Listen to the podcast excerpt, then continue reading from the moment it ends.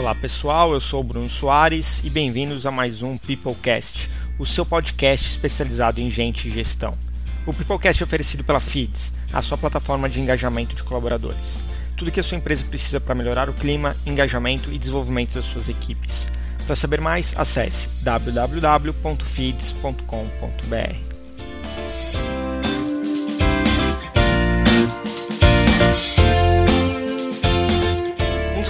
desafios que vemos as empresas enfrentarem todos os dias são os processos de recrutamento e seleção.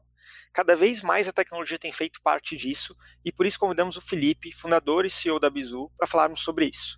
Felipe, seja muito bem-vindo ao Peoplecast e se apresente aos nossos ouvintes.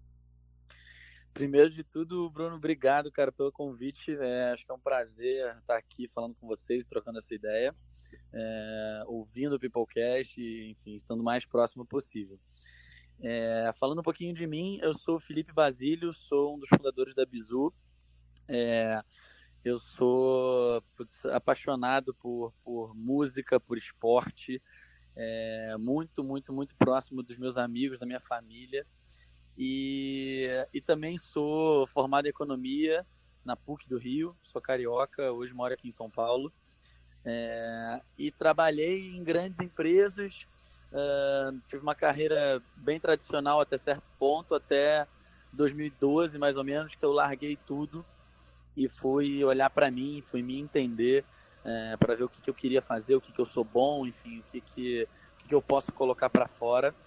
E aí isso culminou com isso a Bizu é, ali em 2014 tendo seu primeiro produto ali em 2015. Mas acho que veio com uma resposta muito grande de, de um olhar interno, assim, do que, que eu é, entendia como, como diferente para mim, para o mundo, o que, que as pessoas gostariam de fazer com seus trabalhos, com seus dias.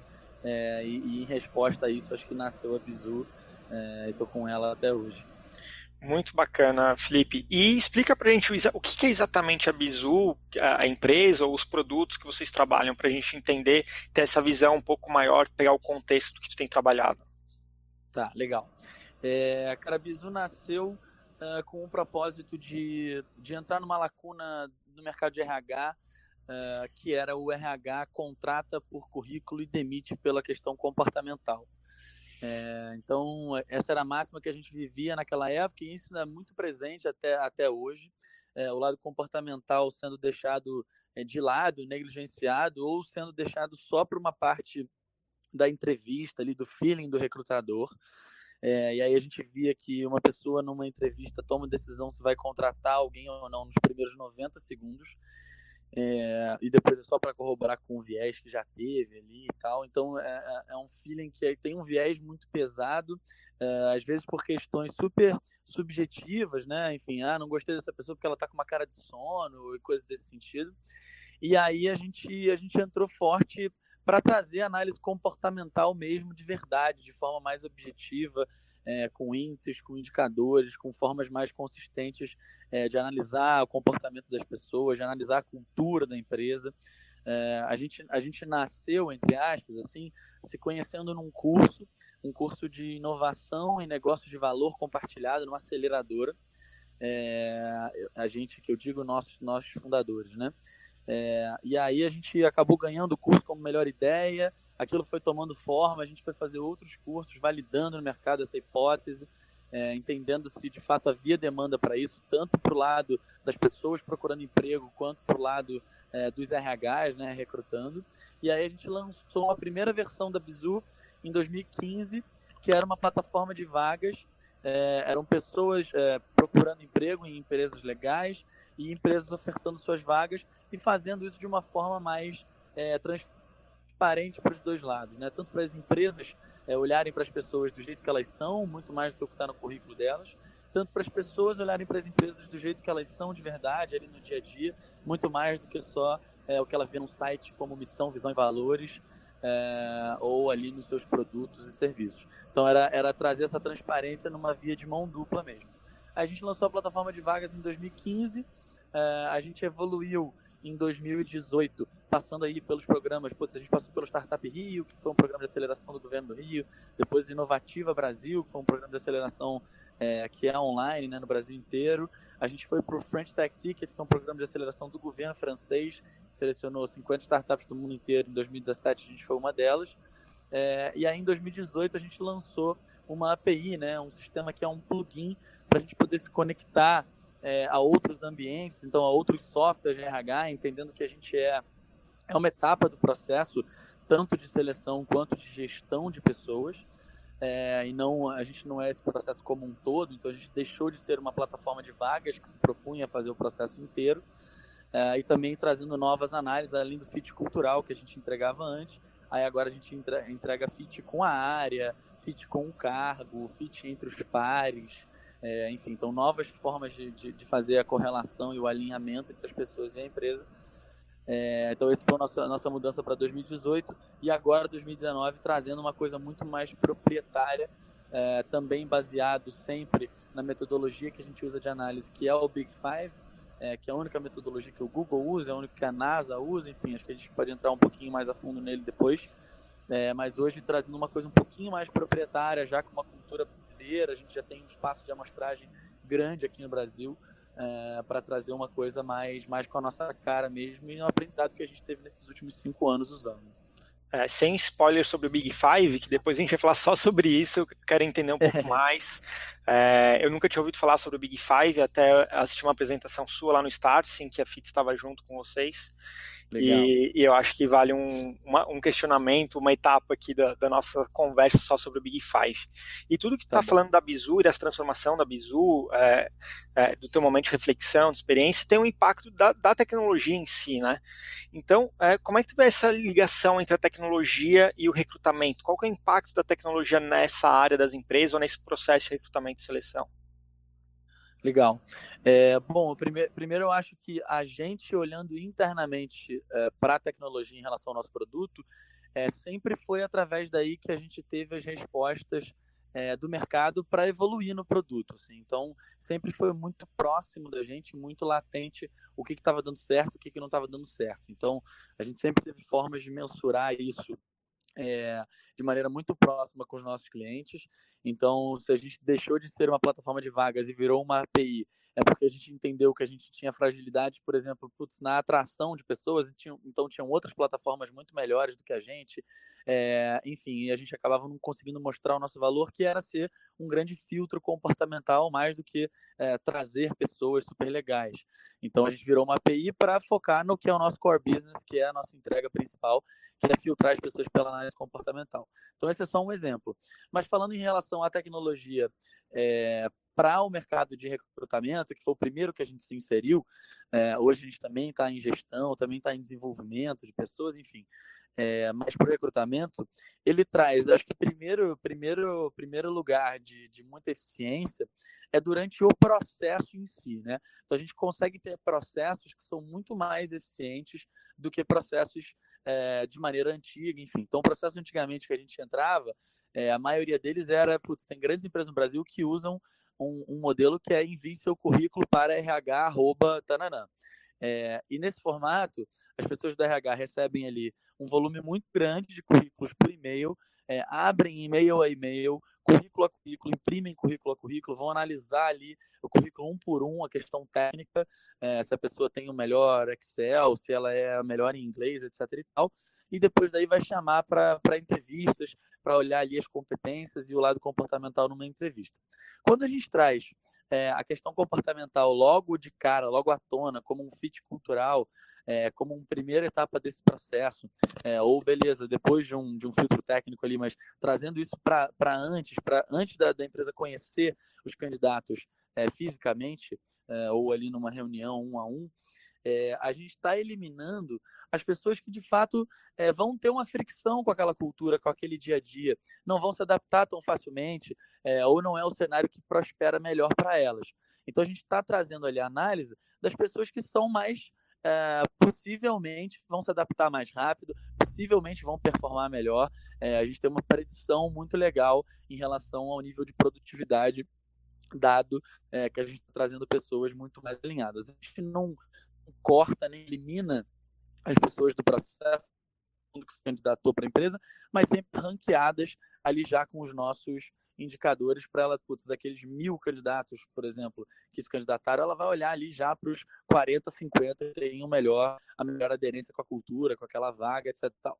Então a gente tem melhoras muito significativas para a eficácia do processo, então diminuição do tempo do processo como um todo, aumento da taxa dos aprovados, é, diminuição ali de uma, de uma perda de candidatos, é, que depois a gente vem entender que fazem muito sentido para a empresa de verdade. É, e depois disso, indicadores que comprovam a eficácia da contratação, né? Então, diminuição de turnover, é, aumento de produtividade das pessoas, diminuição do tempo para chegar a uma produtividade aceita, é, enfim. Então, acho que, acho que as melhorias na tecnologia para o recrutamento servem tanto para a eficácia do processo em si, mas também na eficácia da contratação para o pós dessa pessoa lá dentro quando ele já é contratado não só a parte de recrutamento, mas o ongoing, ou a, o ciclo de vida inteiro do colaborador dentro da empresa, né? É, exatamente. Acho que aí é que tem a, a, o maior impacto, na verdade, né? Porque, beleza, a gente tirou. É, tem, tem grandes cases nossos, assim, de, uh, sei lá, grandes bancos que antes levavam 53 dias para fazer um processo, agora levam 23 dias. É legal, assim, já é, já é uma diferença no, no esforço, no custo e no tempo ali de contratação muito grande. Mas os custos maiores estão atrelados é, a demissão, ao treinamento, a ter que contratar uma nova pessoa num período muito curto de tempo, é, a baixa produtividade no início do período de contratação. Então, quando a gente está trazendo pessoas que já são muito mais alinhadas, que durante o processo já vivenciam o que, que é a empresa, já entendem como é que é o produto no final das contas, essas pessoas já começam de um patamar muito mais legal. É, além de ter um engajamento muito maior durante o processo, é, enfim, um, ciclo que uh, a gente tem uma taxa de, de aprovação de, do processo em si, tanto dos candidatos quanto dos gestores, muito legal, enfim. Então a gente está bem, tá bem nesse cenário assim, de, de entender que essas são as nossas métricas de sucesso e acompanhando isso tudo muito de perto.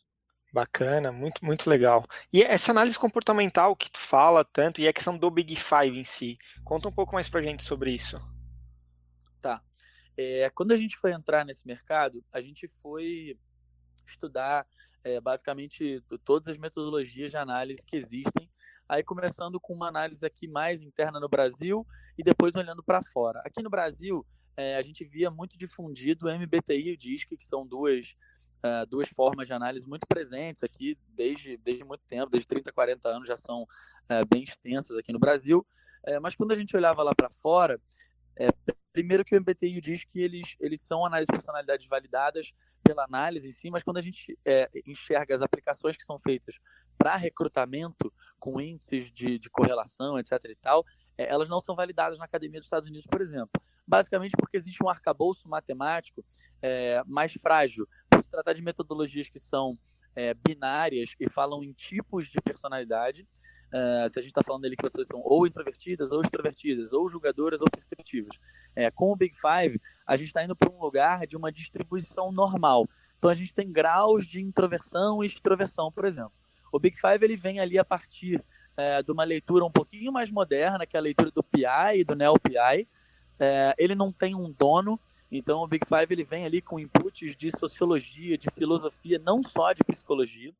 É, eu, como economista, quando olho é, que ele é uma metodologia empírica, então ele é validado na base de testes mesmo, de fazer teste na prática, é, me soa muito mais agradável do que uma metodologia é, mais teórica. Então, ele, ele parte de uma análise é, bem objetiva linguística mesmo. Então, cada palavra do Big Five, quando ela é traduzida para uma língua, é, ela tem que ser testada e retestada empiricamente para que cognitivamente a gente consiga extrair das pessoas o que a gente quer é, com aquela pergunta sem gerar um viés. Uh, e aí ela, essa distribuição normal traz uma riqueza muito legal para o arcabouço matemático dela mesmo. Então, a partir dela, a gente consegue ter os indicadores de fit cultural, de fit com a vaga, de fit com a, com, o, é, com a área especificamente, com o gestor, entre pares, enfim, então uma, dá uma gama muito legal para gente. É, e aí, uh, tem várias aplicações no mundo inteiro uh, de centros de pesquisa. A gente, em 2014, fechou com o centro norte-americano, que a gente teve uma exclusividade para usar digitalmente aqui no Brasil. Depois, quando a gente foi para a França e para a Europa, a gente estendeu essa parceria com eles para lá. Mas agora, desde o ano passado, a gente está uh, mudando para um outro parceiro que tem aplicações que a gente enxerga que são, que são mais atuais, que são mais ricas em relação ao Big Five, que é um parceiro da Europa que a gente conheceu lá. E, e aí possibilita também a gente trazer os inputs de cultura brasileira e conseguir tropicalizar essa história é, de maneira mais intrínseca mesmo é, ao modelo, né? Então, hoje a gente tem um híbrido uh, entre uma coisa já de um aprendizado nosso, a gente já tem uma base, provavelmente a gente a maior base de Big Five do Brasil, uh, acredito eu, e aí a gente traz já os dados da nossa cultura para essa história, uh, e com um parceiro que, que entende a importância disso uh, num jeito bem mais moderno, com uma roupagem muito mais legal. Felipe, essa questão dos arquétipos que tu falou e, e de poder ver se, se tem algum colaborador, por exemplo, com predisposição para as vendas, né? É, esse tipo de conhecimento e de ter todas essas informações é, tu consegue dar outros exemplos de qual é o impacto disso para as equipes dentro das empresas, não só, claro, em recrutamento, mas também no, no ongoing, vamos dizer assim, dos colaboradores que já estão nas empresas? É, o que a gente consegue ter, acho que primeiro é garantir que a gente está, de fato, olhando a singularidade de cada um que compõe aquele time, e não um grupo. Então, isso, de fato, garante uh, uma diversidade daquele time. Então, a gente não está trazendo uh, só pessoas que são próximas ou que são parecidas ou que têm um perfil claro é, que se dá bem naquela empresa, porque a gente estaria uh, viciando ali um, um, certo algoritmo, mas sim trazendo pessoas que compõem uh, de maneira diversa com características que aquela equipe precisa para ser uma boa equipe naquela área, né? Então, isso é óbvio que passa de um entendimento uh, junto com a empresa, então a gente não tem a noção de quais são todas as competências que cada área precisa, a gente precisa de um trabalho a quatro mãos junto com a empresa e vai aprendendo ao longo do tempo junto com ela. É, mas um trabalho que é muito legal é atrelar essa análise de personalidades e principalmente de competências é, naturais com análise de performance, porque isso dá muita saída para a gente de como é que desenvolve as pessoas. Então, é, vou te dar um exemplo. Se a empresa está ali é, só olhando a análise de performance e o João, no, no ano ano zero ele estava performando muito bem e no ano um ele passa a não performar, se a empresa só tem esse indicador, ele é um indicador muito míope, né? É, e aí, a, às vezes, o Joãozinho é porque acredita-se que antes ele era bom e agora ele é ruim, é, porque ele não performou o que se esperava dele. Mas se você atrela é, a visão de competências naturais de, de, de, de performance, a gente consegue ter saídas mais interessantes, né? Por exemplo, se a gente nesse ano zero viu que Joãozinho estava, mas a gente indicou que não é natural para ele a competência, por exemplo, orientação para venda, provavelmente ele está se esforçando muito nesse momento é, para vir a performar e por isso ele está performando bem, mas em algum momento isso tem que ser um sinal de alerta, porque ele não vai passar a performar porque não é natural para ele. É, ou ele está se esforçando muito porque ele está muito motivado, porque é uma equipe nova, porque é um projeto novo, porque ele é, é uma empresa nova para ele, é, mas em algum momento a gente tem que saber que ele pode vir a não performar e a gente tem que ter para isso, né? Da mesma forma, inverso. Se o Joãozinho esse ano não está performando bem, mas a gente está dizendo que ele tem essa competência como algo natural, chega lá, ele tem potencial para chegar lá. Então é alguma coisa que a gente precisa adequar no dia a dia dele, uh, que aí vai levar ele a vir a performar. Ou ele não está tendo a autonomia necessária, é, ou ele não está tendo a maestria, não está tendo é, a condição de saber fazer. É, enfim, tem várias questões que a gente pode atuar aí no engajamento dessas pessoas. É, se ele não está performando bem e não é natural para ele, provavelmente ele não é a pessoa certa para estar tá ali fazendo aquela, aquela atuação que ele está vindo fazer na empresa. Então, a gente consegue predizer muito melhor uh, as pessoas que estão de fato nas, nas posições certas. Não tem ninguém é, bom ou ruim necessariamente, mas pessoas certas nos lugares certos. Acho que é esse, esse lugar que a gente se preocupa. E aí, não só no recrutamento, mas também para realocações internas, projetos novos, é, montagem de novas equipes, enfim, é todo esse lugar que a gente, que a gente acaba se inserindo. E, e tem algum material que tu indica para quem quer saber mais sobre esse tipo de análise de comportamento ou até sobre o próprio Big Five? Sim, a gente disponibiliza muita coisa. Uh, a gente tem e-books do Big Five. É, é um lugar legal de, de, de, dissipar mesmo esse, esse conhecimento. Enfim, uh, o Big Five ele ainda não é tão uh, tão difundido no Brasil, então existe sim sempre esse lugar de, de, de, ter que mostrar os resultados, a curacidade, enfim, por que, que ele funciona tão bem. É, mas sim, a gente tem e-books no nosso site, é, a gente tem vídeos, enfim, materiais sobre como é que isso se dá na prática na nossa plataforma. É, se as pessoas quiserem também podem mandar e-mail para nossa equipe É, depois você pode deixar aí disponibilizado, mas fica é, bem simples, é oi@bizu.vc, é, B-I-Z-U, né, que escreve bizu.vc de você. É, então a gente também sempre, sempre dispara para os RHs é, e, e, precisando de uma coisa um pouquinho mais extensa, a gente, a gente vai para dentro das empresas, conversa com o RH, é, expõe ali é, esse material todo para a galera entender e, e, começar a poder usar e ter capacidade é, e ficar seguro de usar o Big Five na empresa. Beleza, Felipe. Então, quem não anotou aí, oi.bizu.vc. Felipe, queria, quero agradecer o teu tempo, tua disponibilidade para estar aqui no Peoplecast. Fico feliz de poder conversar contigo. É, pessoal, espero que vocês tenham gostado da nossa conversa hoje com o Felipe da Bizu e até o próximo episódio. Valeu, Bruno. Obrigadão, cara. Valeu pelo convite.